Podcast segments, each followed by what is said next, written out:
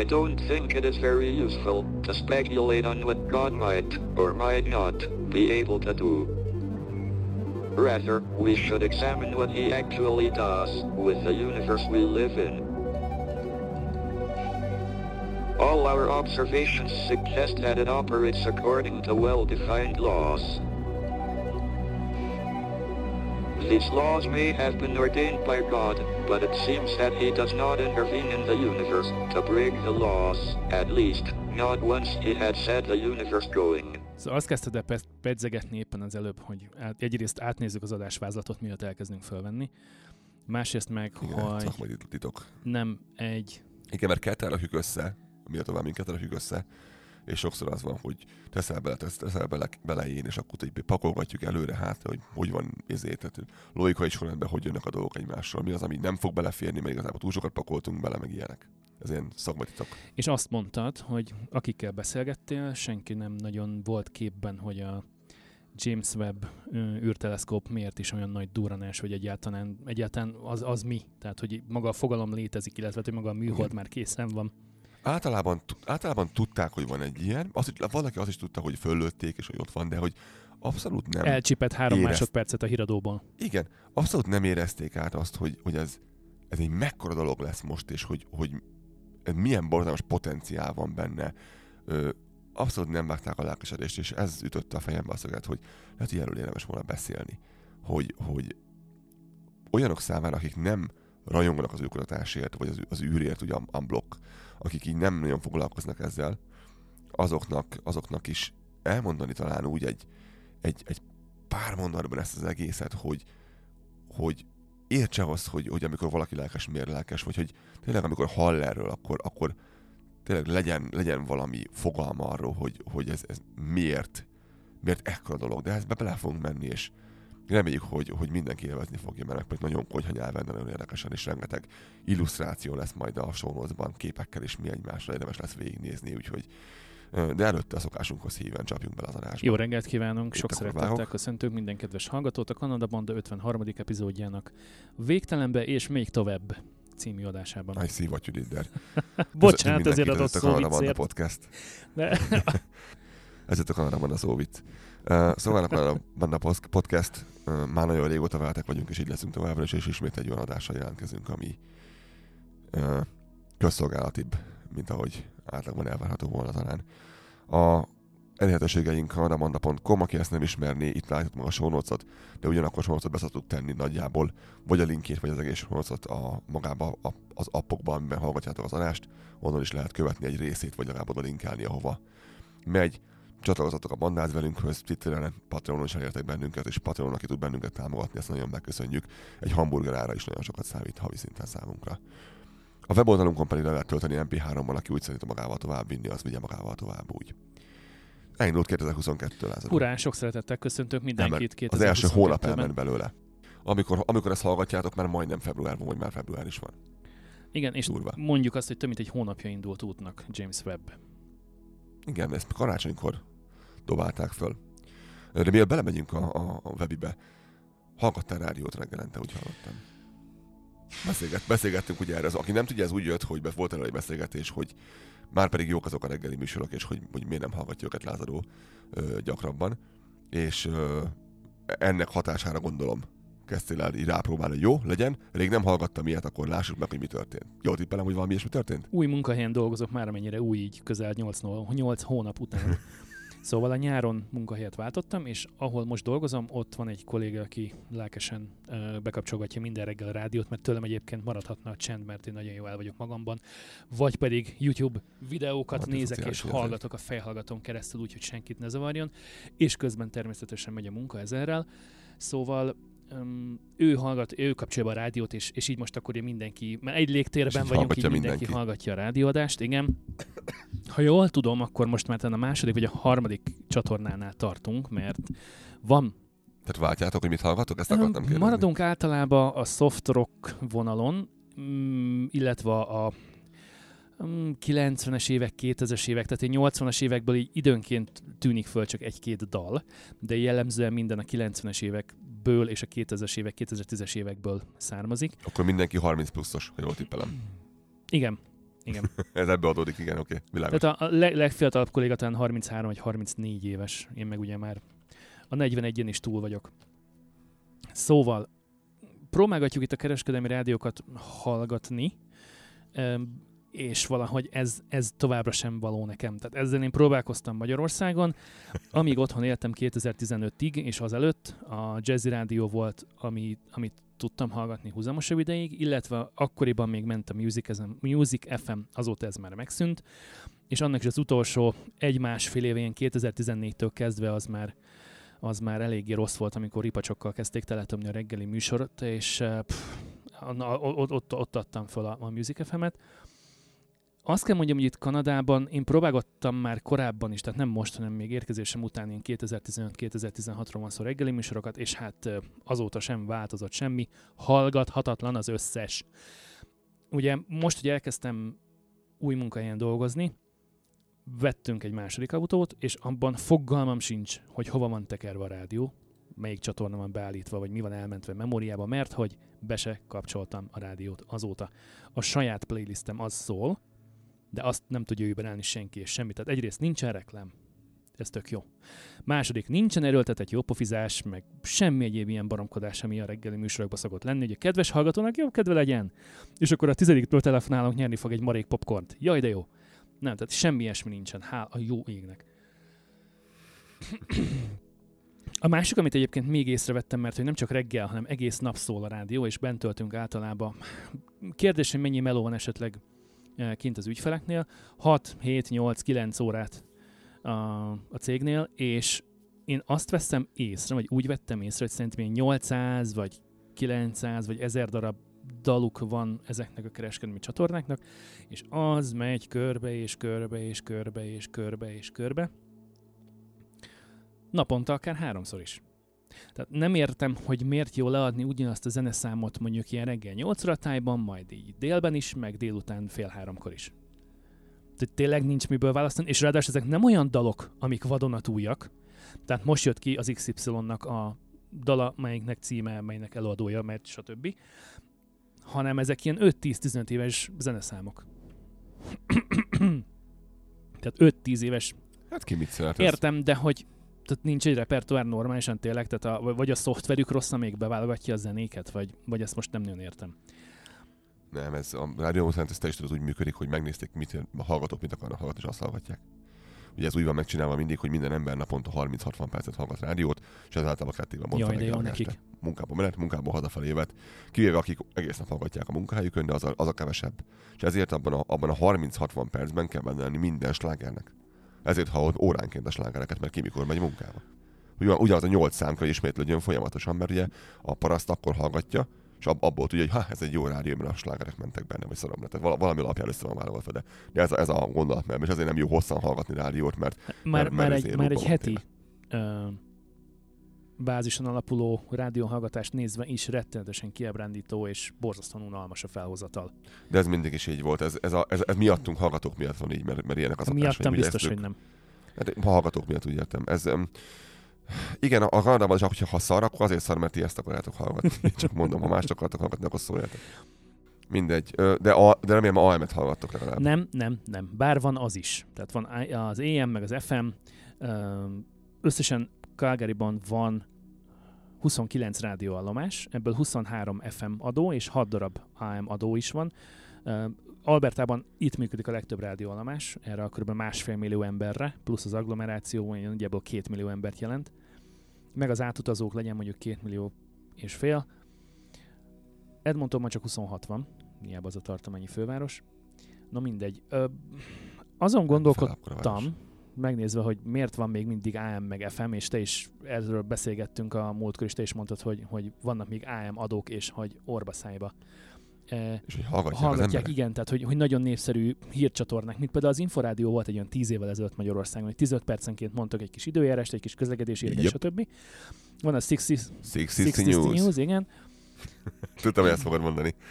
Igen, de azért hatszázhatvan, mert hatszázhatvan A M hatszázhatvan. És nagyon-nagyon népszerű ez a rádiócsatorna valamiért, viszont ótvar a minősége. Tehát teljesen mindegy, hogy épületen belül hallgatod, vagy kint autóban, lemész egy kisebb völgybe, vagy valami nagyobb épület megé, és már nincsen semmi. Általában nem úgy hallgatod, hogy a toronyból, hanem valahonnan. Igen, és én gyorsan utána is néztem, hogy hol tart a Digital Audio Broadcasting, a D A B, ezerkilencszázkilencvenkilencben.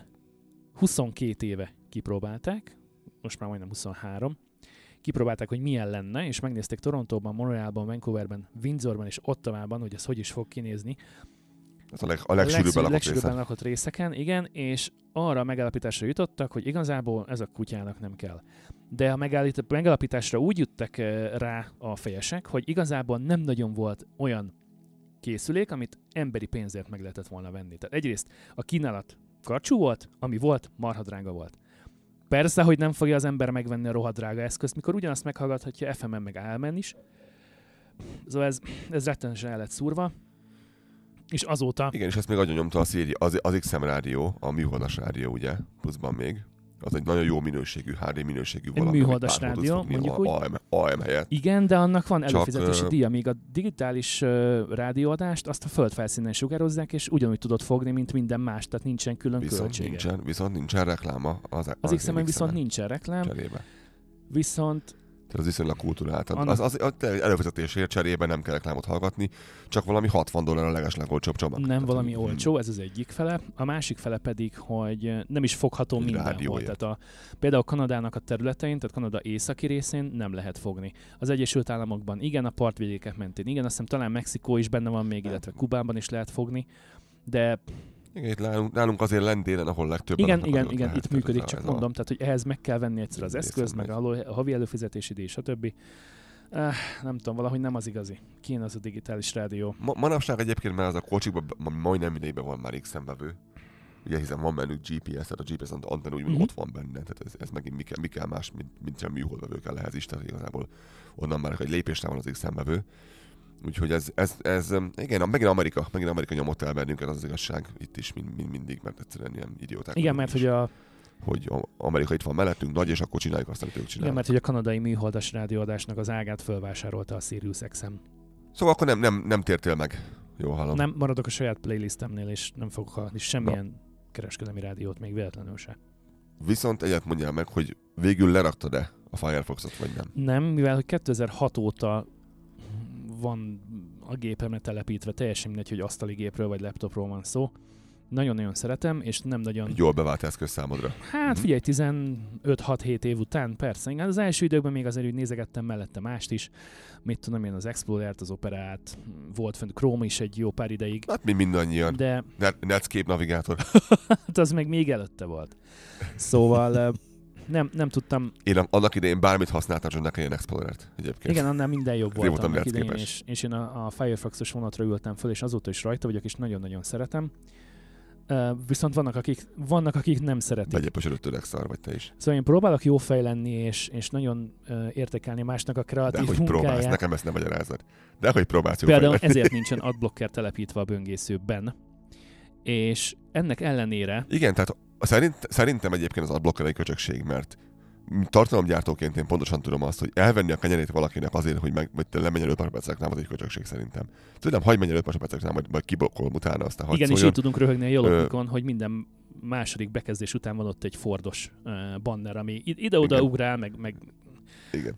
villog, meg mindent csinál. Miközben a Teslát igen, köpködik. És igen. Közben a Teslát utánják, a Fordotnak meg kint van négy-öt banner egy hír alatt, és tulajdonképpen több uh, reklámmal találkozom, mint hírrel. Na de mindegy. Szóval, hogy na, még az is megnyílik mindenféle különösebb hisztéria nélkül. Nem úgy, mint a totalkár pont hu, ahol hiába nincs fönt a böngészőmben adblocker, annak ellenére nem tudok náluk híreket olvasni. És ők így kezdik a pop-up ablakban, hogy hirdes, hirdet és blokkolva nézed éppen a totálkárt, és ettől mi éhen halunk. Nem, nem nézem. Az a azzal. Helyzet, hogy nem nézem avval. Próbáltam kideríteni, hogy mi lehet a probléma, elmentem a totalkár pont hu per adblock kérdések és válaszok oldalra, ahol is van külön három darab fül, illetve kettő darab fül, bocsánat, az Opera és a Firefox böngészőkhöz kapcsolódó kérdésekkel. Itt pedig azt mondja, hogy ellenőrizd a Firefox beállításait az adatvédelem és a biztonság fülön, hogy szokásos beállításokkal böngész. Uh, mi van? Tehát nem elég, hogy... Megmondják, hogy milyen változásai legyenek, igen. Ne, nem elég, hogy, hogy az van, hogy oké, okay, nem fogok használni adblockert, nincs is fönt. Nem látnak, nem látnak eleget belőled, és az probléma. Oké, okay. Miért nem nézhetem meg az oldalt? Mert nem tetszik nekik a böngészőn beállítása. Egyébként a problémájuk az az, hogy sem a, sem a, a social trackerek nem működnek ilyenkor, sem a cross-site tracking, tehát ugye a, a weboldalak közötti mászkálás alatt nem látja ilyenkor a, a, a rendszer, se azt, hogy a social media trackerek mit csinálnak, és ugye ők ez, ez alapján gondolom kapnak valamennyi lóvét, és mivel téged nem lehet. Igaz, hogy, igaz, hogy gondolom te is, ahogy én is, vé pé en mögül megyünk amúgy is, tehát igazából amit lát, az úgyis hülyeség, úgyis egy kamu, amit lát, mert vé pé en mögül netezel, gondolom, ahogy én is a mögül netezek. Tehát igazából hiába is látnák, tehát hiába engedném meg, akkor sem engem látnának. Nem egy teljesen kamu ö, profilt látnának, tehát igazából nem mennének vele semmire. De, de könyörgöm, hát hagy, hagy ne mutogassam már magamból azt, amit, amit nem akarok mutogatni magamból, tényleg komolyan már. Oké, okay, tehát én tisztességesen játszom, nincsen... Legyen benne reklám, megnézzük igen. A reklámot, de ne kelljen követni az, az én tevékenységeimet. Ráadásul nem is azt, amit náluk csinálok, hanem old, mert ugye ez a probléma itt, hogy oldalon keresztül, tehát az a, a cross-site cookik nem működnek ilyenkor. Ezt tiltja le a te vállalkozót, ha jól látom. Igen. Igen, igen, igen, igen. Úgyhogy a kedves Totálkál szerkesztősége elmehet a bús picsába, komolyan felbosszantottak ezen. tizenöt-húsz percig avval játszottam, hogy vajon mi lehet, mi lehet a baj, mi lehet a gond. Nem kell őket olvasni. Uh, Oké, okay, hogy de mi a helyzet a többieknél egyébként? Tehát, hogy más, más autós oldalak, magyarok, magyarok is szivatnak ezzel a dologgal, vagy csak a Totálkára jellemző ez? Oké, hát akkor hozzunk... Tudom, a választok, úgy csinálok, mint nem tudnám.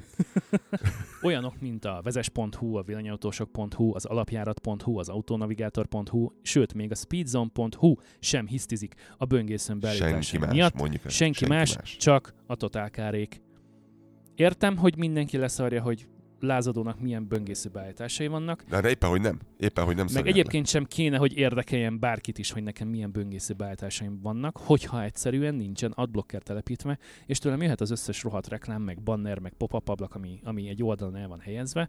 Megnézem, meg lekattintom, stb. Na de hagyjuk már békén az én privacy beállításaimat. Légy szíves, Totálkár. Köszönöm. De ezzel rápacsáltak egyébként, mert az összes új ö, iOS vagy, vagy o es iksz-et használó Apple termékkel mind megcumizák, mert azonnal nyomom rá az összes, összes weboldalnál, amikor megkérdezi, mert is fölteszi a kérdés mindig, hogy hagyom-e, hogy csináljon közé cross-trackinget, vagy nem, és nem, és nem, és nem, és nem, és nem. És, és nekem ugyanígy besír egy csomó oldal emiatt. Nem, nem, nem nagyon nagy százaléka, de van néhány olyan, amiről le kellett, le kellett szoknom, így van róluk, mert nem vagyok hajlandó olvasni. Ö, lehet, hogy ez valakit nem érdekel, én ilyen majom vagyok, meg látod is ilyen majom, akik nem nagyon-nagyon szeretjük kiadogatni az ilyen dolgokat magunkról, és, és ö, hogy mondjam neked. Én múltkor... Figyelj, van ez kibuktam. A dolog, hogy, hogy megkérnek valamire, hogy légy szíves, legyen fair play, játsszál tisztességesen. Azt mondom, hogy oké, okay, rendben van. Na de álljon már meg a menet, tehát abban ne pofázzál már bele, hogy, hogy légy szíves, milyen, milyen beállításai vannak a böngészőmnek. Tök jó van, hogyha azt békén hagynád, majd én azt eldöntöm, jó? Köszönöm. Van egy csomó ilyen érdekes dolog egyébként a világban, múltkor magyaráztam pont valakinek, mert emlékszem, hogy kinek, hogy nálunk van egy nagyon érdekes dolog a, a krediteddel kapcsolatban. Tehát nálunk ugye Magyarországon is van bárlista, meg, meg van egy mennyire vagy jó adós, hogy érdemes neked adni egy hitelkártyát, vagy nem, vehetsz-e föl lakáshitelt, vagy nem, ezt ugye megnézik Magyarországon is. Itt nálunk Észak-Amerikában ez úgy van, hogy van két magánszervezet, akik összegyűjtik rólad, mint magánemberről az adataidat, hogy milyen hitelkártyáid vannak, miket fizetsz, hogyan fizetsz, volt-e valaha tartozásod a mit tudom én kifelé, a villanyszolgáltatót felé, vagy bármi ilyesmi, oda, és ezt úgy, hogy nem kezdve... Mobilszolgáltató egy nagyon-nagyon jó példa erre. Úgyhogy te ehhez nem járulsz hozzá, se, nem járul, egyáltalán ők ezt összegyűjtik, belekek a bázisba, és azt mondod, hogy te szeretnéd megnézni, hogy milyen adatok vannak rólad, azt mondják, hogy pénzbe kerül. Majd megnézed, van benne egy hiba. Mert van egy másik Kovács János nevű ember, aki ugyan máshol, akik más éves és mi egymás, de ugyan Kovács Jánosnak hívják, és ugyanúgy a, mit tudom én, a Raiffeisen banknál van bankszámlája. Mondjuk. És ők, az ő egyik valami tranzakcióját berakták hozzád. Mert és ő nem fizetett valamit, és az hozzád került. És azt mondod, hogy nem, nem, az ott hazugság, nekem sosem volt ilyenem, szedjük már azt ki belőle. Egy, ez pénzbe kerül. Kettő, senki nem tartozik felelősséged azért, hogy te ezért megkaptál egy hitelt, vagy nem például, mert neked volt egy ilyenet benne, és senkit nem volna felelősség, és ez nem probléma alapvetően. Tehát összejönnek az adatokat rólad a beállításod nélkül, ha te ezt hozzá akarsz férni, az pénzbe kerül és időbe, ha ebbe javítani akarsz valamit, az pénzbe kerül és időbe, hogyha ezt fel akarják használni, senki nem tudja, hogy mi alapján hozzák ki azt a szkort, azt a számot, amit te érsz szerintük. A, ennek a tartalma titok. Nem lehet megtudni, ilyen, ilyen nagyon ilyen vég, ilyen háromhatos valamik vannak róla. A világban körülöttünk egy csomó ilyen van, amire nagyon komoly dolgok épülnek föl, és abszolút nem zavar látszólag senkit. És ehhez képest, amikor van egy űrteleszkóp, amit fölölnek az űrbe, arra meg alig tudunk valamit. De nem baj, mert van egy kamera bandátuk, ahol a, a, a srácok ugyan nem értenek ehhez, és ezt szeretnék kihangsúlyozni a legelején, hogy mi nem vagyunk ennek, ennek szakértője témának, csak rohadt lelkesek vagyunk, és rengeteget olvasunk ebben a témában, és emiatt valószínűleg az átlagnál picivel többet tudunk róla. Úgyhogy most megnyalogatnánk ezt, és a másik, ez egy nagyon-nagyon széles téma, rettentő bonyolult, és egy csomó helyen fogjuk ezt a dolgot egyszerűsíteni. Megpróbáljuk nagyon konyha nyelven mondani, és nem lesz jó úgy, ahogy mondjuk, de kellően elég lesz ahhoz, hogy megértse az, aki nem, nem ért hozzá. Mint a gyerekeddel, amikor beszélsz, sokszor nem azt mondod, ahogy van valójában, hanem azt, ahogyan érdemes megérteni, és amire már lehet később építkezni majd. Úgyhogy valakit a gyerekeseket felkeltjük, azt szeretnénk most elérni, és akkor tovább tudni, és tudja ezt pontosítani majd későbbiekben. Éppen ezért raktuk tele az adásnaplót, mint ahogy eddig megszokhattátok, rengeteg-rengeteg linkkel, amelyek legtöbb helyesetben uh, statisztikákhoz és rövid cikkekhez és videókhoz vezetnek el leginkább a YouTube-on. A bővebben rész. Ez igen. A bővebben rész, úgyhogy ajánljuk mindenkinek, hogy a kanadabanda pont com weboldalon kattints el az adásnaplót, és az adás meghallgatása után még inkább elmélyedhet a témában. Nem kell hozzá, tehát a, anélkül is érthető lesz az, az egész, de azzal jóval gazdagabb és több, ugyanakkor csak a naplót olvasod el, vagy a naplót nézed meg, egy csomó kép lesz benne illusztrációként, hogy csak egyszerűen tud, hogy miről beszélünk, mikor azt mondja, hogy össze van hajtogatva valami, lesz egy csomó kép az ilyesmiről. This is your telescope, an engineering marvel, an exploration powerhouse. Use it to look back in time and explore the first galaxies that formed after the Big Bang. To peer into atmospheres of planets orbiting the stars. It's your eyepiece to the uncharted, unknown, and unimagined. This is the largest, most complex, and challenging space telescope ever constructed. It will change our understanding of the universe and our place in it. The James Webb Space Telescope. Mielőtt tovább belemegyünk ebben, látod, miért vannak angol nyelvű linkjeink kilencvenöt százalékban? Azért gyűjtöttünk nem csak itt, most nagyon sok angol nyelvű linket, és úgy egyébként is azért ragaszkodunk ezekhez, mert úgy gondoljuk, hogy első kézből értesülni a hírekről talán a legjobb, és egyébként a leggyorsabb. Olyan tartalmakat érsz el eredeti angol nyelven, amelyeket egyébként senki sem fog szinkronizálni, feliratozni, nem hogy azonnal, nem hanem marad ki belőle a fele. Belül, meg igen, nem, nem, nem az van, mint például a Totálkárnál, ugye fiúk, amikor nem működik rendesen a Google Translate, szegény. És a cikknek a háromnegyedét tudja csak lefordítani szegény, majd az utolsó két bekezdés valahogyan lefelejtődik. Hat nap után.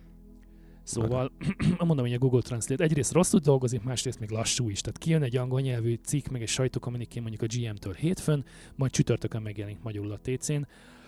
Hát igen, gondolod, hogyha fizetős lenne Google Translate, akkor azonnal működne nekik. Nem? Milyen jó lenne. Szóval az a helyzet, hogy kétezer-tizenhatos adatnál nincsen frissebb.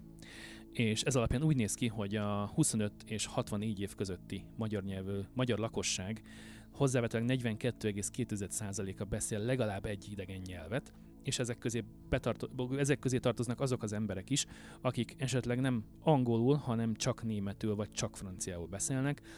Úgyhogy úgy néz ki, hogy jó, ha a lakosság... Azt mondom, hogy a lakosság egyharmada beszél valamit? Nagyjából az egyharmada beszél angolul valamilyen mértékben, mivel hogy önbevallásos alapján interneten wow. készült a felmérés. De legyen, de legyen a fele, akkor is, akkor sem jó az arány igazából. Akkor sem igazán jó az arány, viszont ahogy mondtam, első kézből értesülni a legjobb és a leggyorsabb mindenből, és mivel, hogy most egy NASA um, nagyobb részben NASA projektről van szó, értelemszerűen angol nyelven fognak publikálni rengeteg-rengeteg videót, és a YouTube-nak a nyolcvan százaléka is angol nyelven beszélget. u es á, Evel... u es á, Kanada és e u, tehát milyen nyelven legyen? Egyértelmű, hogy a, az angolt fogják preferálni. Ez a három, ez a három járult hozzá. Abszolút nem lebecsülendők azok az emberek, akik nem beszélnek angolul, vagy nem beszélnek idegen nyelveket. Kiemelendő és elismerendő az űrku- űrkutatás magyarul és a Space Junkie YouTube csatornák munkássága. Nagyon jó adásokat csinálnak a srácok. Őket igen. tudjuk magyar nyelvű forrásként ajánlani, illetve természetesen itt van a linkek között még Kubit, ha jól emlékszem, és még nem is tudom, ki volt a második, mindjárt megnézem, gyorsan legörgetek. Ó, igen, ez a huszonnégy pont hu most kivételesen. Szóval magyar nyelven is találni tartalmakat, linkeket raktunk be magyar nyelven. Csak nagyon keveset. De a legnagyobb igyekezet ellenére is elképzelhető, hogy véletlenszerűen kimaradnak információk, adatok, és én most a mai nap reggelén megnéztem körülbelül hat darab angol nyelvű videót, és ebből a hatból tudtam annyi információt összeszedni, amit hát magyarul nagyon nehéz lett volna. És nem csak videókból, hanem cikkekből is. Tehát, hogy... A gondolatmenetünk az, hogy amit mi elmondtunk, azt magyarul mondjuk el. Tehát mi úgyis kivonatoztuk ezt nektek, tehát igazából aki nem tudja ezeket elolvasni, akkor sincs semmi. Igyekszünk, akkor is kapott egy csomó infót, lenni. Akkor is kapott egy csomó tudást erről az egészről. Aki viszont beszél nyelvet, az mélyebbre tud menni, és aki nem beszél, annak persze pedig csak tudjuk mondani, hogy beszélj. Próbálj megtanulni legalább valamennyire, hogy valamennyire tudjál olvasni. Tehát csapjunk bele, mert ez nem kicsi téma, és úgysem fogunk a végére, csak a felületét fogjuk karcolgatni ennek az egésznek. Kezdjük talán onnan, hogy azt mindenki tudja, hogy van a Hubble. Ott van fönt már mióta? Sok tíz éve. Minden... ezerkilencszázkilencven. április huszonnegyedikén lőtték fel. harminckettő év. Igen. harminckettő év. Azért ez nem kevés, ahhoz képest, hogy az eredeti tervek alapján még ezerkilencszáznyolcvankilenc-kilencvenben ők azt mondták már, hogy a NASA azt mondta, hogy kétezer-ötben szeretnék nyugdíjazni, és ezért is kezdték el már nyolcvankilencben, még a Hubble fellövése előtt elkezdeni keresni az utódját, mert igen, tisztában voltak vele, hogy az nem lesz egyszerű, és um, költséges lesz, és sokáig fog tartani, viszont akkor még senki nem gondolta, hogy hát nagyjából harminc két-három évig fog tartani? A tizenöt helyet mondjuk? Itt, és bocsánat, itt... úgy tervezte a NASA, hogy mikor a Hubble-t nyugdíjazzák kétezer-ötben, akkorra az utódja, név szerint a James Webb, már fönt van. Hát ez nem közben, közben, a, közben az történt, hogy nem is az utódja lesz a James Webb, hanem egy teljesen más jellegű teleszkóp, de ebbe fog menni ebbe később. A Hubble-t mindenki ismeri, a Hubble harminc éve fönn van az űrben, és csinálja a gyönyörűbb, gyönyörűbb képeket számunkra. Ugyanakkor rettentően korlátozott az, amit lehet felcsinálni. Annak ellenére, hogy milyen, milyen messzire állt és milyen dolgokat csinál. A Hubble nagyban különbözik a James Webb-ből, nagyon sok mindenben. Az egyik legfontosabb az, hogy a Hubble az szervizelhető a James Webb-nem. És ennek nagyon fontos, hogy szerintem induljunk ki abból, hogy mi az, ami azonos bennünk, mind a kettő az űrben van. Mind a kettő. És mind a, és mind a kettő néz. Mind a kettő néz valahová. És fényképeket készítenek. Óriási fényképező mind a kettő, ennyi. Ez, ez a három darab dolog, ami azonos bennük, ennyi. És minden más az igen. Teljesen különböző. Kezdjük, kezdjük az elején. Tehát van egy, van egy teleszkópunk, amire elmondjuk majd, hogy micsoda, meg hogy néz ki, meg ilyen más.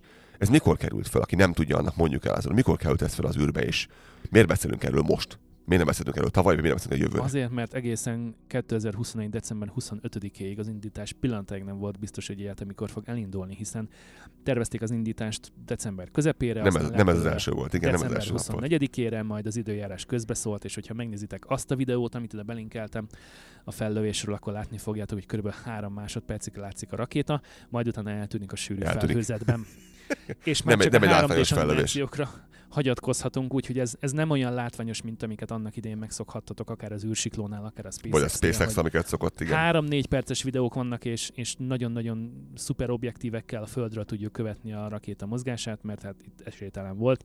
Annyi volt a felhő az égen, hogy nagyon sok, úgyhogy csak pár másodpercig látható maga az Ariane öt rakéta. Aztán ez egy é u-s rakéta, ugye? Ez egy óriási euró, euró, EU hordozó rakéta, amit honnan lőttek fel? Francia Guyanából, a Kourou űrközpontból, magyar idő szerint december huszonötödikén tizenhárom óra húsz perckor. Oké. Okay.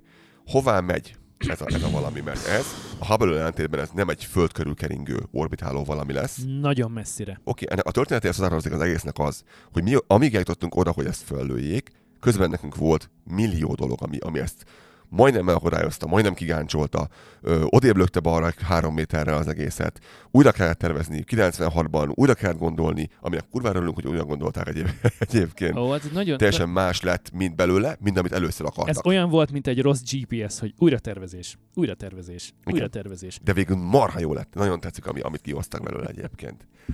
Tehát valamit akartak először Hubble helyett, és végül lett egy valami, ami egyáltalán nem is olyan fénytartományban fog nézni, és ennek nagyon fontos szerepe lesz még később, mint amilyenben a Hubble. Tehát nem egy rendes fényképező fényképező lesz, hanem egy infrafényképező lesz. És ráadásul, ami majd jól emlékszem, ugye nyolcvan, mondjuk azt, hogy nyolcvankilencben indult el a James Webbnek a projektje, akkor született meg az ötlet, hogy kéne valami a Hubble helyett. Mert ugye még akkor azt mondták, hogy a Hubble-t kellene valaminek leváltani. Az Aztán... az ember, aki, aki ezt végigvitte, az most nyugdíjba fog menni. igen, igen, igen, igen, láttam, láttam, láttam. A nagyon kemény. Volt. Nagyon, nagyon szuper, hogy, hogy tulajdonképpen ő ez az élete munkája. És innentől kezdve, hogy ez már majdnem a helyére ért, hiszen a most ma, ma NASA weboldalán a link benne van a, a leírásban. Látható, hogy hol tart, mennyivel megy, milyen a hőfok. Az egyik oldalán a, a majdnem azt mondom, hogy műholdnak, de a teleszkópnak mennyi a hőfok. Az egyik oldalán egyébként ötvenöt Celsius fok, a másik oldalán mínusz kétszáztíz. Ezt mindjárt elmondjuk megint, hogy miért fontos. Na, nagyjából egy fél méter a kettő közötti távolság légvonalban, és a sebessége pedig kétezer-hatvannégy km per szekundum. Szóval száguld a célállomás felé, minden a legnagyobb rendben vele, meg lehet nyugodni. A projekt jól sikerült, bár rengeteg buktatója volt. Nem csak hardveresen, ott fönt magán a, a, a teleszkópon, hanem így az évek közepén, év, év, évtizedek között is, hiszen kétezer-ötben született meg az ötlet szerintem, hogy pontosan mire is fogjuk használni. Aztán kétezer-tizenegyre jutott el oda a dolog, hogy lapátolták bele a pénzt, lapátolták bele a pénzt, viszont um, nem nagyon látták, hogy hova fog ez kifutni, tehát akkor volt egy olyan, hogy majdnem elkaszálták az egészet. Viszont az egy volt az a... a tíz milliárd dollár. A végére, igen, igen, de hogy ezt, ha jól tudom, úgy hívják, hogy NASA spirál, tehát amikor már azt mondják, hogy annyi pénzt beleöltünk, hogy innentől ez már, már nem éri meg. Annyira, meg igen, most, most, most már ezt vigyük végig, ne adjuk Ennek föl. Ellenére egy csomó olyan dolog volt, amit nem csináltak meg a pénz miatt, tehát például ennél nagyobb ö, tüköt akartak, még a mostaninál is nagyobbat, és nem lehetett, mert nem, ez nem kivitelezhető abból emberi léptékenű pénz, mert ez három, mennyi ez forintban ez? háromezer-száz hatvan milliárd nyolcszázhatvannyolc millió forint. Igen, nincs ez, is. Ez nagyon durva, nagyon durva átváltás középárfolyamon. Lehet, hogy a Magyar Nemzeti Bank egy kicsit... És ugye ez u es á, Kanada és az Európai Unió járult hozzá. Többet is mondaná. Igen, igen, igen, ez három. Két ország és uh, egy, egy, egy, egy, egy kontinens közös munkája. Okay. Bekezdjük azzal, hogy ugye a... a A Hubble az egy földhöz viszonylag közel keringő valami, ami azért is van nagyon fontos, mert egyszer-kétszer szervizelni is kellett a Hubble-t már mióta fönt van. Méretarányos fotók egy... lesznek elhelyezve az adásnaplóban, úgyhogy ha most oda kattintasz, akkor el tudod képzelni nagyjából, hogy, hogy ez hogy is néz ki. Miről van szó. Tehát a Hubble az közel van a földhöz. Ezt nem így akartuk csinálni, mert az infrában néz, az infra, infra pedig egy hőkamera. És aznak, annak nagyon-nagyon nem jó az, hogyha melege van, ergo be, kell, be kéne tenni ezt árnyékba. A, a Föld és olyan helyekre kéne eltenni, ahol viszonylag kevés energiával lehet helyben tartani. Vannak ilyen, a, ilyen Lagrange pontok, ezek olyan pontok, ahol viszonylag kevés energiával lehet helyben tartani valamit. Bocsánat, hogy közbevágok közben. Utána néztem, hogy a Hubble teleszkóp az Földtől mért távolsága hozzávetőleg nagyjából ötszáznegyvenhét kilométer. No, tessék. Egy picit messzebb van, mert a nemzetközi űrállomás négyszáznyolc kilométeres magasságban van körülbelül. De földkörüli pályán viszonylag, viszonylag úgymond közel, idézőjelben közel van. Igen, és onnan, onnan már igazából nincs messze. Tehát egy ötszázötven kilométer versus ez az el kettő pont, ami mennyi is a Földtől? Másfél millió kilométer. egymillió ötszázezer kilométer versus ötszáznegyvenhét kilométer. Szóval a, a, vannak olyan Lagrange pontok, elpontok. A, ami az, azért fontos, mert ezek olyan helyek, ahol könnyű valamit helyben tartani. És ugye ez azért van, mert a, a Földnek a, a húzása és a napnak a húzása itt kiegyenlíti egymást nagyjából. Tehát a Föld kisebb, de közelebb van hozzá, hogy ez a valami. A naptól ugye messze van, a napnak sokkal nagyobb húzásra rendelkezik, mint a Föld. Ez, hogyha ide, ide raksz be valamit, egy csomó minden parkol ilyen helyeken egyébként már most is nekünk, ilyen megfigyelő dolgaink. A Lagrange egy, az sokkal közelebb van a Földhöz, csak az a Földnek a napos oldalán van mindig. És az ugye marha jó nap megfigyelésre. De egy picikét meleg nekünk egy hőkamerának, így az kiesett viszonylag hamar. És a Lagrange kettő, ami a Földnek a sötét oldalán van, tehát a, a mindig az árnyékos felén van a Földnek. Itt lesz benne egy remek, remek kép majd erről, hogy lássatok a távolságot a, a, a holdhoz és mi egymáshoz képest, hogy ez, ez hogy van elhelyezve. Ö, és ott szépen... Igen, most már én is észrevettem az apró betűt, hogy a Hubble-re ők ezen a, az ábrán ötszázhetven, ötszázhetven kilométert írnak, de lényeg az, hogy hatszáznál kevesebb, vagy másfél millió kilométer, ez az hatalmas távolság. Ugye a Föld-Hold távolság... És ott lesz a Hold is. Átlagosan, igen. Mert hogy nem mindig azonos a távolság a Hold és a Föld. Ezek átlagok persze. háromszáznyolcvannégyezer kilométer. És a másik képen látszik is, hogy mozog maga a műhold. A, a műhold már a, a, a kamera is mozog igazából az el kettő orbiton, tehát ott is, hogy így megy körbe-körbe, mozog össze-vissza. Csak ugye itt, itt, és ez nagyon fontos lesz majd, hogy miért kell nekünk egy olyan hely, ahol kevés energiába kerül ott tartani. Ez okozza majd a végét a James Webb-nek egyébként, de ne ugorjunk ennyire előre. Mert fogtak valamit, amit ki akarunk vinni ide, és belecsomagolták egy hordozórakétába.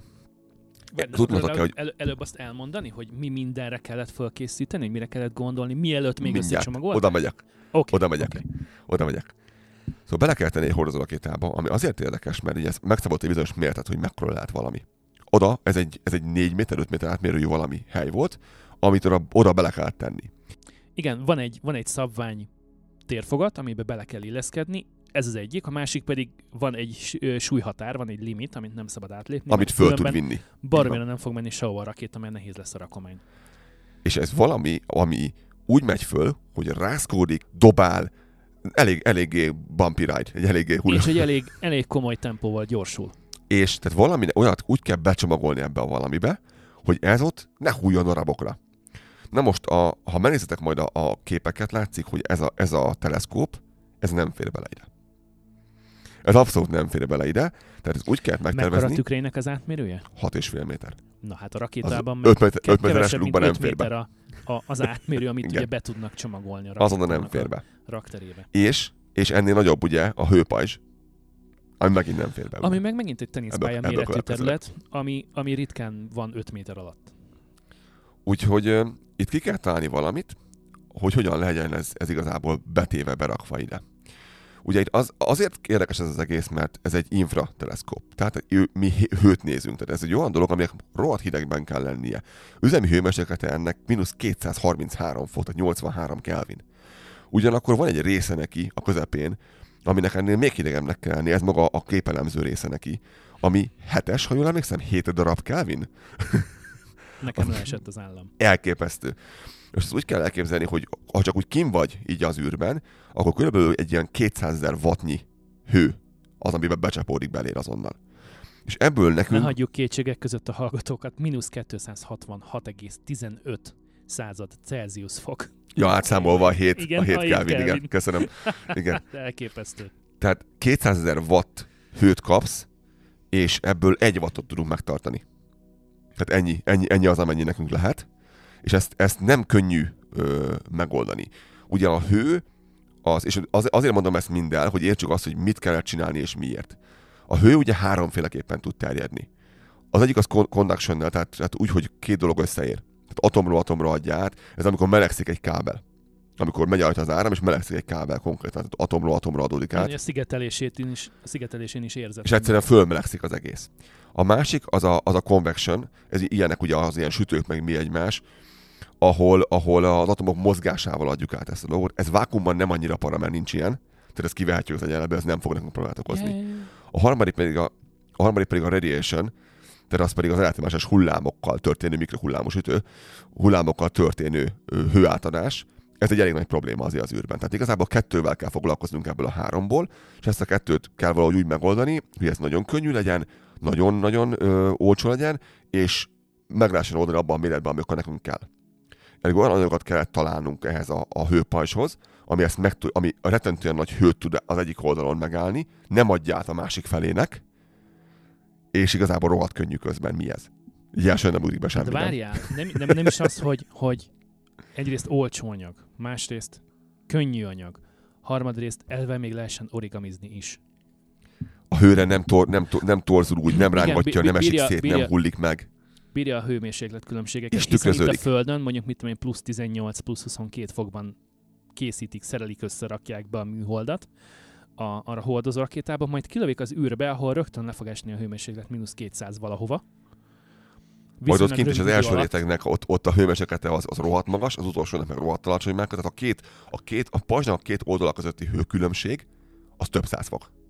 És, és ezt bírnia kell anélkül, hogy szétmenjen a rákba. Nagyjából mekkora távolságról beszélünk? Egy ilyen másfél méter a, a két réteg a között? Ja, a két vége? Az első és az ötödik között. Ja, még nem nincs annyi. annyi. Ez öt rétegben oldották meg, és na kinek mi ugrott be egyébként? Mit, mit kéne használni erre? Nekem nem volt meg így első, hogy kapton kéne használni. Megmondom őszintén. Ez egy műanyag egyébként, aki nem tudja mi ez. Ez egy műanyag, amit rettentően vékonyra ö, tudnak csinálni, és rettentően nagyon nem akarja átadni a, a hőt egyik oldalról a másikra, ugyanakkor nagyon stabilan megmarad a helyén. De a milliméternek a század részét kell elképzelni, a nagyon vékony, kb. Annyit igen, jelent. Igen, öt század milliméter. A, a legelső réteg, és utána viszont már még vékonyabb ennél, már csak huszonöt. Már ennek a fele. Ö, és nem is az, igen. Hogy ezt vékonyra lehet kifeszíteni, és hogy vékony anyagot tudnak belőle csinálni, de tudnak belőle olyan vékony anyagot csinálni, ami flexibilis lesz. Tehát ki tudod nyújtani ezt az egészet egy, egy teniszpálya méretére, majd összegyűröd az egészet úgy, mintha a középső hálót hajtanád négybe. Egy baj van vele, ez nem annyira tükröződik. Ez egy átlátszó valami. Ergo, ezt be kellett még vonni ezével, ö, alufóliával, hogy tükröződjön, tükröződjön, és az első kettőre kapott még egy anyagot, azt pedig szilikonnak hívják. És ezáltal tették meg azt, hogy ott aztán úgy visszaperi vissza és a hőt. A, és még ennek a műanyagnak a, az egyik nagyon jó tulajdonság, hogy baromi jól tapad hozzá akármi. Úgyhogy nagyon tehát könnyű jó, volt bevonni. Még extra rétegeket, mint például a szilikon igen. és az alumínium, felvinni rá. Ugyanakkor tettek bele ilyen, ilyen kis stripeket, ilyen kis, kis csíkokat, amik ilyen szakadásgátlók. Tehát az űrben azért viszonylag nagy valószínűsége vannak, hogy valaminek fog csapódni, mert mászkálnak ilyen nagyon pici apró, apró cuccok össze-vissza repülnek, óriási momentummal ráadásul. Nem is az, hanem ennek azért volt több főpróbája. Tehát kinyitották, összecsukták, kinyitották, összecsukták. Tehát a azt mondta, azt mondta ennek a fejlesztője, hogy összehajtogatni valamit, ami, ami szilárd, az nagyon könnyű. Tudod, hogy honnan, hol fog hajolni, csak ki kell számolni, és meg van csinálva. Összehajtani valamit, ami, ami puha. Tehát próbálj meg azt, hogy leraksz az asztalra egy, egy, egy ö, szálcérnát, és kezded tolni az ujjaddal. Majd húzd vissza, majd told még egyszer. Majd húzd vissza, majd told még egyszer, és figyelj meg, hogy hányszor fog ugyanúgy összetolódni. Egyszer se. Mindig másképp fog összehajtódni. Szóval ez olyan, mint a, a, az ejtőernyő. Tudod, hogy fog működni, de annyira lesz jó, amire jó volt előtte hajtogatva. Tehát ha jó volt összehajtogatva, remekül fogsz felzuhanni. Ha rosszul, akkor sem remekül fogsz felzuhanni, csak sokkal gyorsabban. Igen. Tehát azt mondta, hogy ez sokkal nehezebb, mert ez nem valami, amit elő lehet jósolni, hogyan fog összehajtódni, ugyanakkor ennek rohadtul szét kéne hajtódnia viszonylag hibamentesen, mert hogyha ez nincs, akkor az egész nincs. Tehát van, van egy csomó olyan, hát a, a kilövés után azonnal elkezdték ezt a dolgot széthajtogatni. És az elején könnyű volt, mert csak az ilyenek jöttek ki, hogy napelemek, az antennák, amik ilyen kemény anyagból vannak, tehát könnyű megmondani, mi lesz velük. Van egy csukló, nap... ahol félbe van hajtva, majd nyíl, így van, nyílik, vagy egy antennát kitolsz, mint a régi autókon, igen. Ugye? Teleszkópos antenna, és probléma megoldva. Az igazi para a hetedik napon kezdődött. Ott kezdték el széthajtogatni azokat a dolgokat, amik ilyenek voltak, hogy így össze voltak így gyűrve bele a, a párna, párnafiába. És ráadásul és három... bocs, tehát nem, nem, nem egy réteg volt, hanem valahogy öt réteget kellett öt. egymás fölé hajtogatni. Széthúzod, majd egymásról szétválasztod őket, és ne akadjon össze semmi, mert ekkor már olyan távolságban van, hogy nem tudsz alakítani senkit, aki ezt megjavítja. Azt mondták, hogy háromszáz olyan dolog volt, ami single point of failure, mi informatikából tudjuk, hogy gyűlöljük az ilyet. Ez valami, aminek nincsen backupja. Tehát nincs valami, amivel lehet helyettesíteni, hogyha az el van, el van romolva, akkor vége van. Az el van romolva az egész akkor. Igen, ezt úgy tudod meg, a single oldani, point of failure. Eldobod a rossz alkatrészt és berakod. Persze, egy újat helyette. De, de, de nem mész valami, valami kétezer kilométer per szekundummal száguld. Távolodik tőled. Az ellenkező irányba ahhoz képest, ahol te vagy. És nem az van, hogy jó, akkor megállítjuk, majd oda megyünk és majd újra elindítjuk. Nem, tehát az, ha el lett indítva, akkor az el lett indítva. Tehát ez háromszáz ponton tudott volna elcsesződni, ez a dolog. háromszáz ponton, és ha bármelyik ezek közül elcsesződik, akkor vége van, és nem csak a, a pajzsnak, mindennek, akkor az egész nem használható. Például, példaként százhét darab kis pin volt, ami összetartotta ezt egyben, hogy ne összehajtva. Erre külön-külön egymás után egy bizonyos szekvenciában kellett szétnyílnia ahhoz, hogy ez ne szakadjon darabokra, és amikor elkezdi húzni a motor, akkor ne tépje szét, amikor széthúzza a motor ezt az egészet. Találtam és én mindenféle rugóval volt befeszítve, nem tudom, amit kiakasztottak, az átlökte a másikat, meg vannak az a játékok, amikor így mennek, így a golyó is, hogy beleesik ebbe a bödörbe, lehúzza, nem tudom. Ezt így képzeljétek el, és nem volt benne egy hiba sem, öcsém. Végment az egész folyamat úgy, és kinyílt ez a szar, úgy, hogy nem volt benne hiba. Nyilván megnézték ötszázszor, de úgy, akkor úgy, láttam a nászának a videót, úgy paráztak, hogy nem tudom elmondani ezen az egészen, hogy ez jó lesz-e. Kicsit drága volt. Figyelj, találtam egy videóban egy, egy felsorolást, ők azt mondták, hogy volt benne hetven darab csukló, negyven, négyszáz darab csiga, és nagyjából egy négyszáz méternyi kábel. Ezek mind csak azért vannak rajta a teleszkóp vázán, meg az egész szerkezetben. Hogy ezt össze meg ki lehessen nyitni. Hogy egyrészt ezt össze lehessen csukni, ki lehessen nyitni.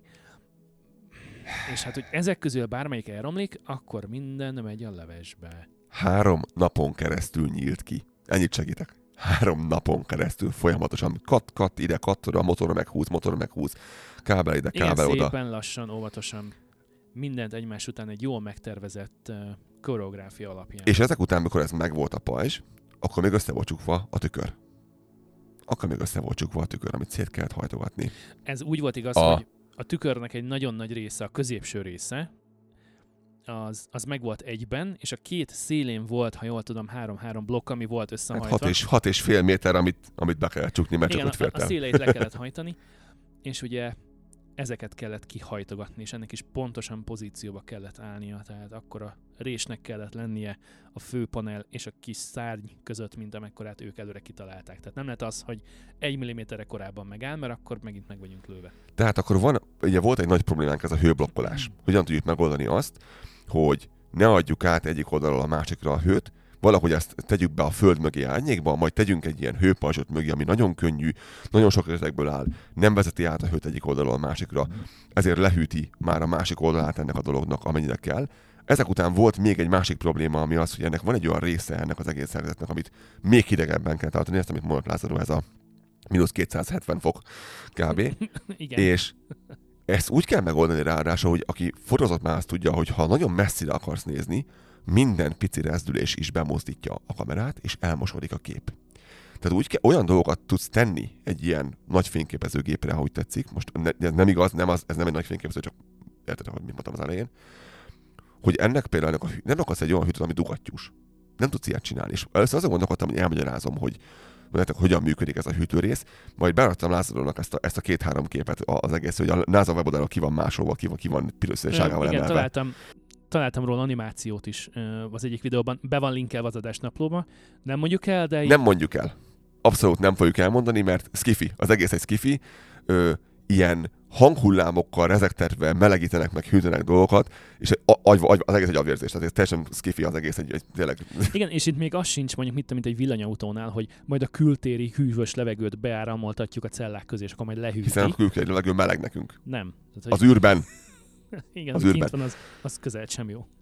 Anyway, szóval kellett egy olyan hűtő, ami ezt megoldja, ezt a hűtés, ugyanakkor nagyon-nagyon kevés árammal működik, mert összesen kétezer wattunk van mindennek az önvezetésre, ennyi jön a napelemekből, és ö, ja igen, miért megy csak tíz évig a, a, a, a teleszkóp, hogyha van kétezer wattnyi áramunk?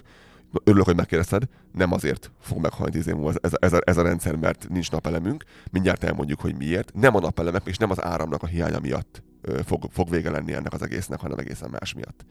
Szóval összehajtogattunk dolgokat, megoldottuk a hő problémát, megoldottuk a hajtogatást, ez kihajtódjon, behajtódjon.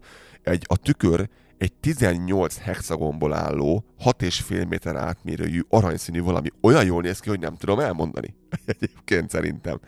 És hogy miért... Ö, miért volt ez ilyen? Miért ilyen formájú? És most láttam ilyen formájú tükröt még életemben ilyen teleszkópban. Miért ilyen formájú? Mondjuk el azt, hogy itt, itt kérdezted, hogy mi a, mi a tököm a, a, a berillium, hogy, mi, hogy van ez az egész. Ezt mondjuk el a hallgatót, mert közben utána néztünk. Ezt az űrvilág pont hu-nak köszönhetően mindenki el fogja tudni olvasni, hogy miről is van szó. Olyan anyagból van, ami nem megszokott az ilyen tükörkészítéseknél, és olyan formájú, ami nem megszokott a tükörkészítéseknél. Mielőtt elmondjuk, mi az a berillium, el szeretném mesélni azt, hogy amikor a Hubble-t fölküldték annak idején, az úgy volt tervezve, hogy azzal lehet majd csinálni dolgokat. Nem is nagyon bíztunk magunkban, meg olyan helyen is volt, ahol, ahol, ahol tudunk menni. Az el kettő pont, az nem olyan helyen van, oda ember nem fog menni. Tehát ha valami ezen el, elcsesződik, vagy valamit ezzel csinálni kell, oda nem megy ember. A, a, úgy hallani olyan, rum, olyan rumorokat, hogy a, a NASA már most gondolkodik azon, hogy hogyan lehetne robotokat oda küldeni, amik meg tudják ezt szerelni, mert csak meg kell tárnom egy pillanatra, mert megmozottam, a, és így lengett előttem a mikrofon, szerintem nem halszott be erre. Inkább megvártam, míg megáll. Igen, ez, ezen gondolkodik egyébként a, a James Webbnek az egyik um, rendszermérnöke is, hogy ő, a, ő a, úgy gondolja, hogy mire eléri a James Webb az életének a nyolcadik-kilencvenedik életkorát, addigra meg fogják tudni azt oldani, hogy hogyan, miként fognak tudni fölküldeni egy szondát, és az hogyan fogja újra tudni újra tankolni a James Webb. Mert ez lesz a baj, hogy a helyben tartása ugyan kevés energiába kerül, de kerül energiába. És ezt egy anyagnak a használatával ö, csináljuk, amit úgy hívnak, hogy ö, többek között, hogy hidrazin. És a hidrazinből csak negyvenkét gallon, ha jól emlékszem, annyi van fönt ezen a, ezen a, a teleszkópon. Igen, ez is beleszámít a, a teherbe, a súlyba, a mindenbe.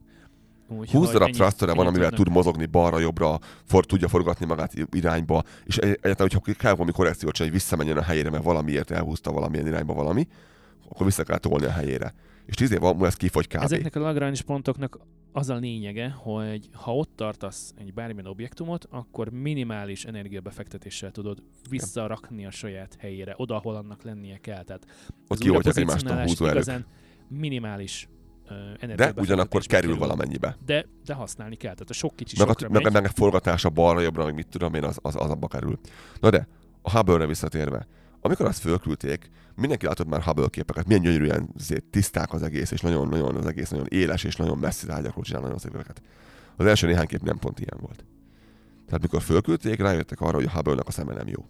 Tehát valami, valaki valamit elnézett, valami történt, amire ők nem számítottak, és igazából a kép homályos volt. Minden egyes kép. És a Hubble-re szemüveget kellett tenni, ahhoz, hogy ilyen szép képeket lássunk, mint most. Tehát fölvittek konkrétan egy lencsét, amit beraktak az egész rendszerbe a, a főlencséjek közé, hogy korrigálja ezt a hibát, és így lásson rendesen. Na most ez nem egy, nem egy megoldás a mostani esetben, mert olyan messze, hogy nem tudjuk ezt megcsinálni. Ezért ez úgy van, ez a tizennyolc hexagon külön-külön lehet őket mozgatni, tehát tudjuk változtatni a fókuszát, és a hexagon közepét is lehet kijebb vagy bejebb tolni, tehát hogy tényleg a fókuszt tényleg úgy tudjuk állítani, ahogyan akarjuk, hogy nem szégyeljük, hogy ez mindig.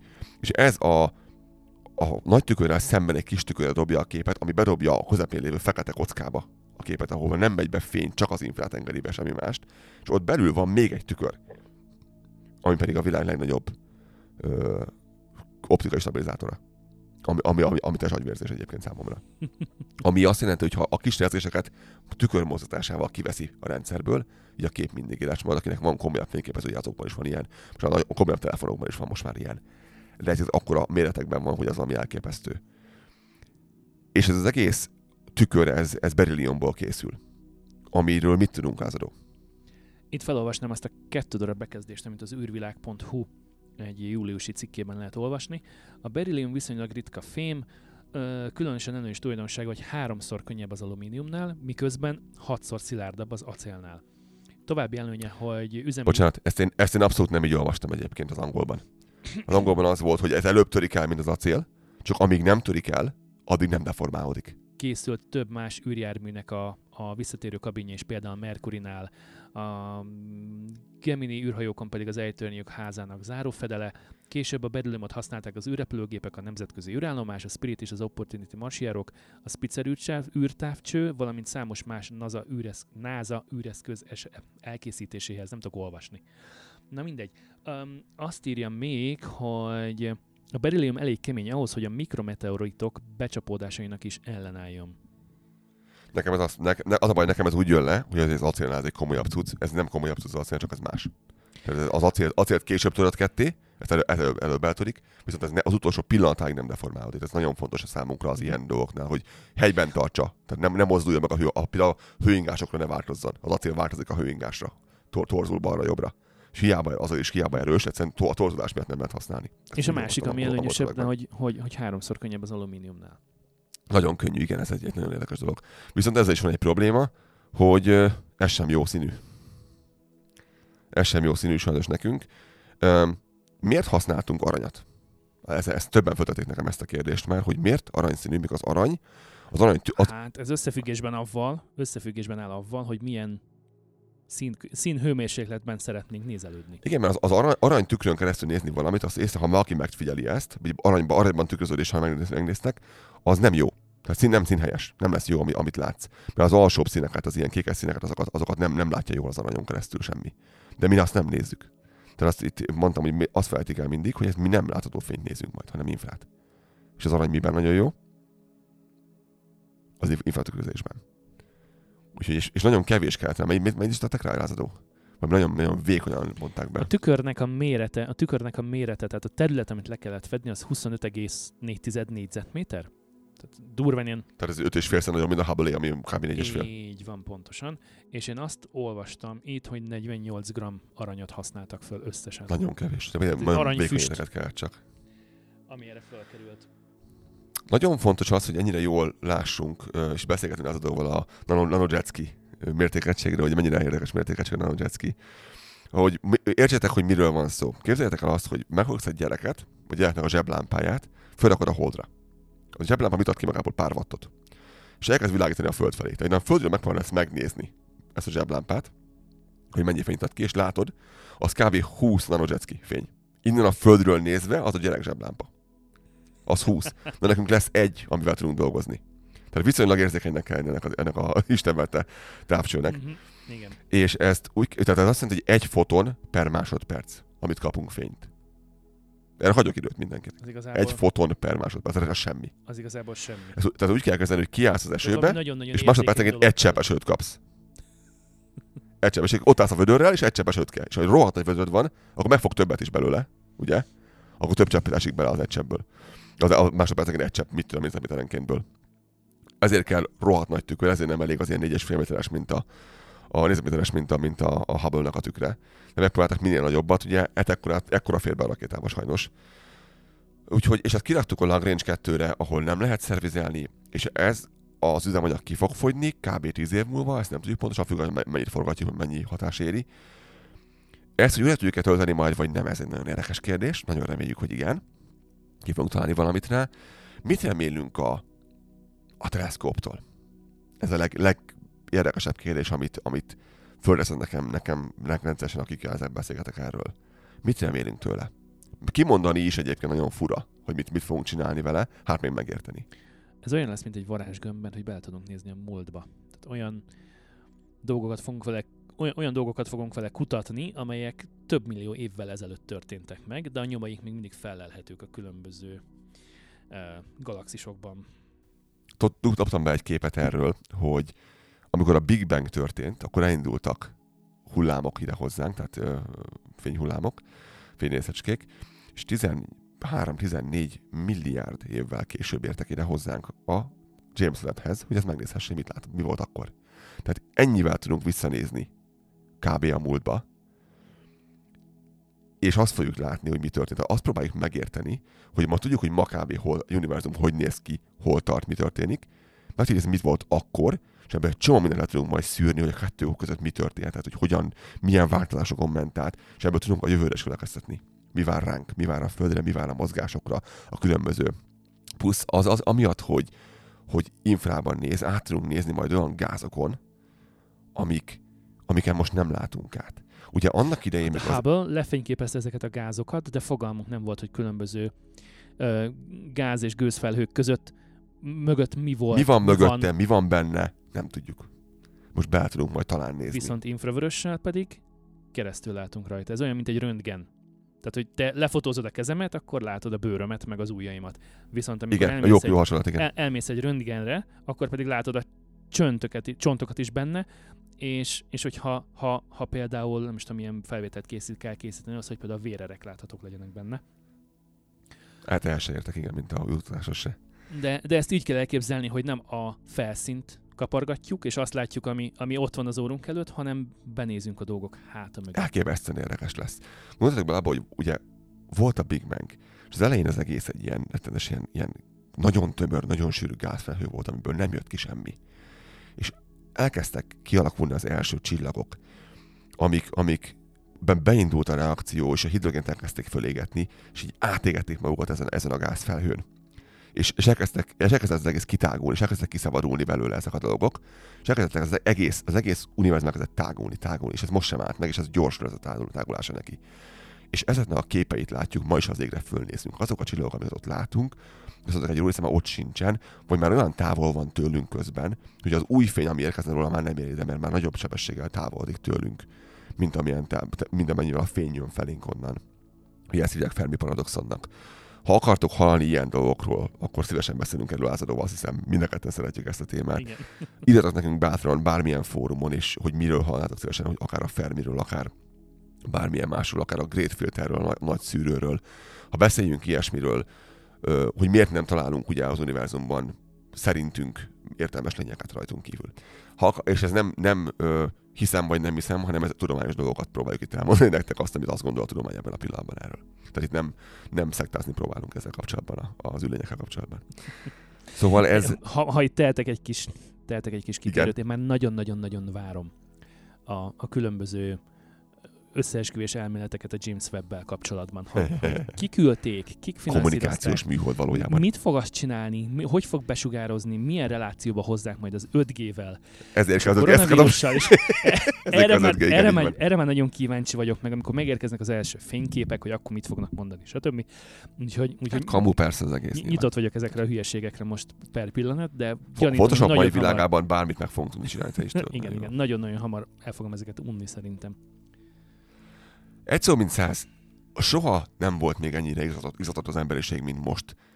Vagy, nem, vagy kellene izgatottak lennie, mint most, mert annyi rövid időn belül történik annyi minden az űrkutatásban, tehát a gé pé es-ektől kezdve a szondák hagyják a naprendszerünket, új rover kerül a, a Marsra, kikerül a, a, a, az űrteleszkóp, az új teleszkóp a, a Lagrange kettőre, most ér oda, és hamarosan kezdi csinálni a dolgát, és éveken keresztül ontja majd magába az adatokat, és ezáltal annyi minden fog valószínűleg megváltozni, amit gondolunk ebben a pillanatban, és újra kell gondoljunk elméleteket majd, és, és, és másként fogunk csinálni dolgokat, és ezek a technológiák, amikkel, amikkel megoldjuk azt, hogy fölmenjen ez a, ez a távcső oda, ahova fölmegy, ezeket később ugye leszivárodnak a mindennapjainkba, és, és ugye mindig fölmerül a kérdés, hogy mi a tökömre jó ez az egész, mikor ennyibe kerül, miért nem oldjuk meg a földi problémákat, és ezek az emberek egyáltalán nem fogják fel azt, hogy milyen olyan, olyan termékek vannak ma a kezükben, amit használnak napi szinten az űrkutatásnak az eredménye.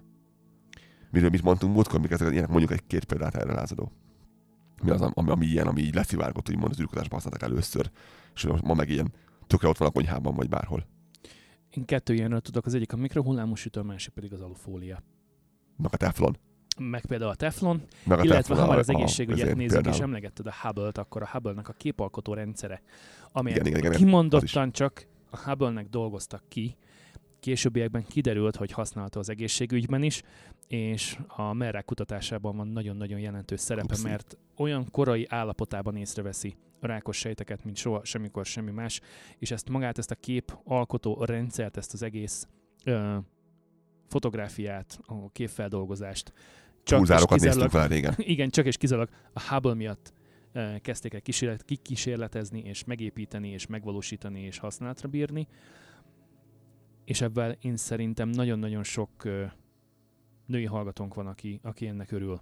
Ennek örül, így van. Meg férfi hallgatónk, akinek a, a feleséget megmaradta mellé miatt helyén.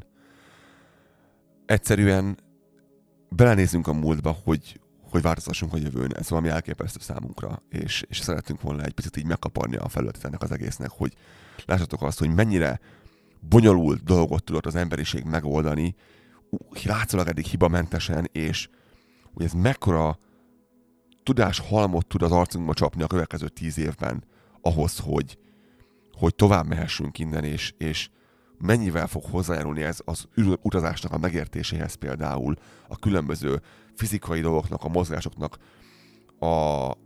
és persze hallottam már azt, hogy majd belenézzünk a fekete lyukba is ezzel a valamivel, am, am, ami azért érdekes gondolatnak hangzik, de, de hogy olyan dolgok fognak megváltozni, vagy megértődni, amiről, amiről nem is álmodunk most, azt gondolom. Tehát, hogy erre még várnunk kell néhány hónapot, mert azt mondják, hogy ugye miután megérkezik a helyére a, az űrteleszkóp, még kalibrálni kell az eszközöket, tesztfotókat kell készíteni, és meg kell nézni, hogy minden úgy működik-e, hogy azt ők elvárták, és majd csak valamikor a nyár közepén fognak érkezni az első valódi igazi felvételek. Igen.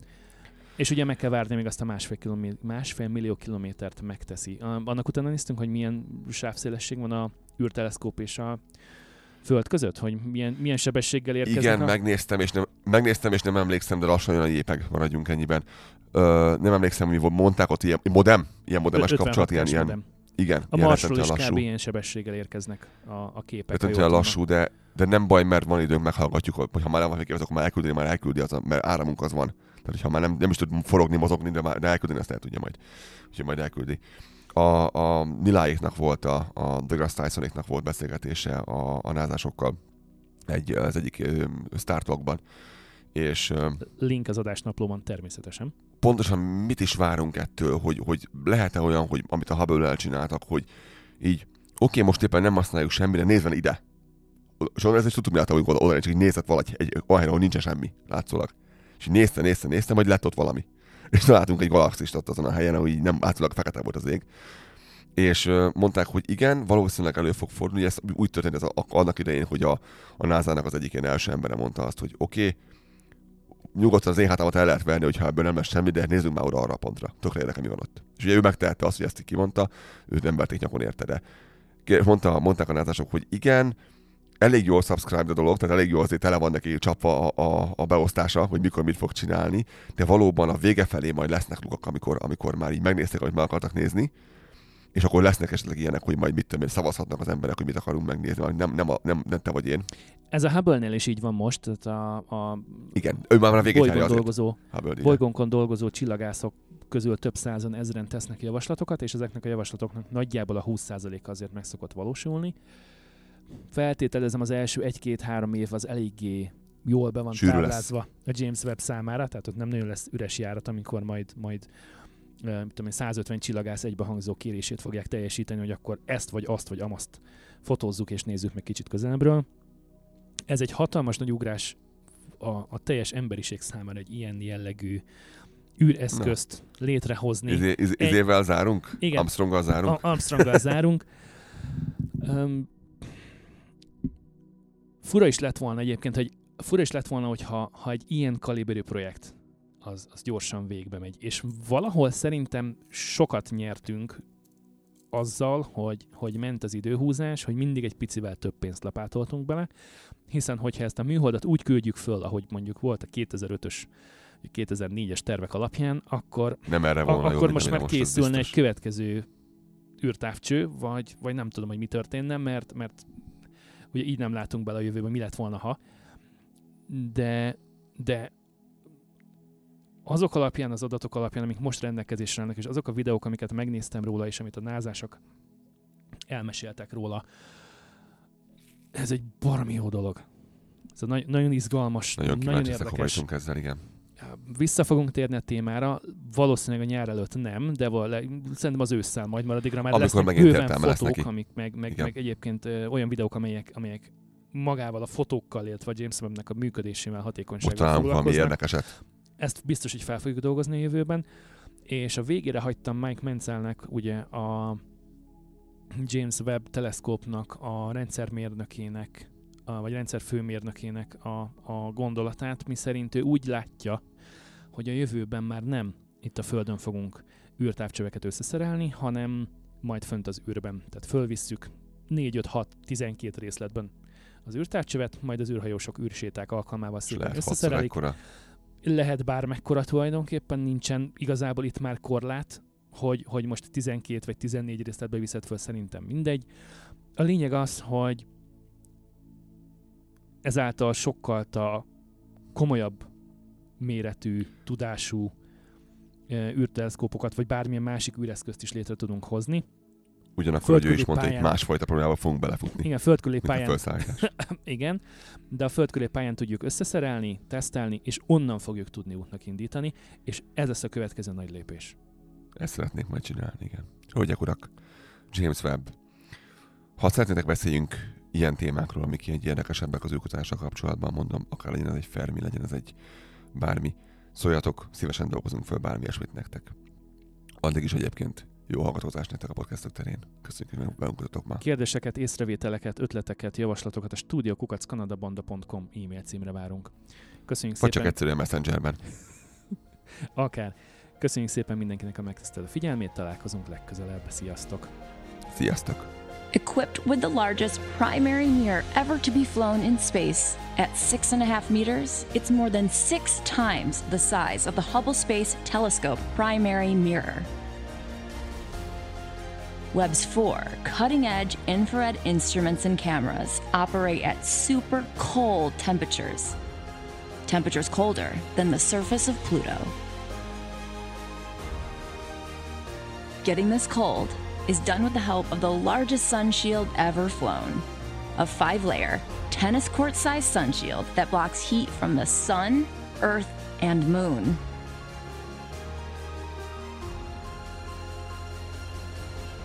Webb will be the first telescope to detect light from the most distant galaxies in the universe. These first galaxies formed about thirteen and a half billion years ago, only three hundred or so million years after the Big Bang. Webb carries advanced technologies to tackle some of the most fundamental questions about the universe. How did the first galaxies form and evolve? Are there chemical signatures of the building blocks of life on other worlds? Is our solar system unique?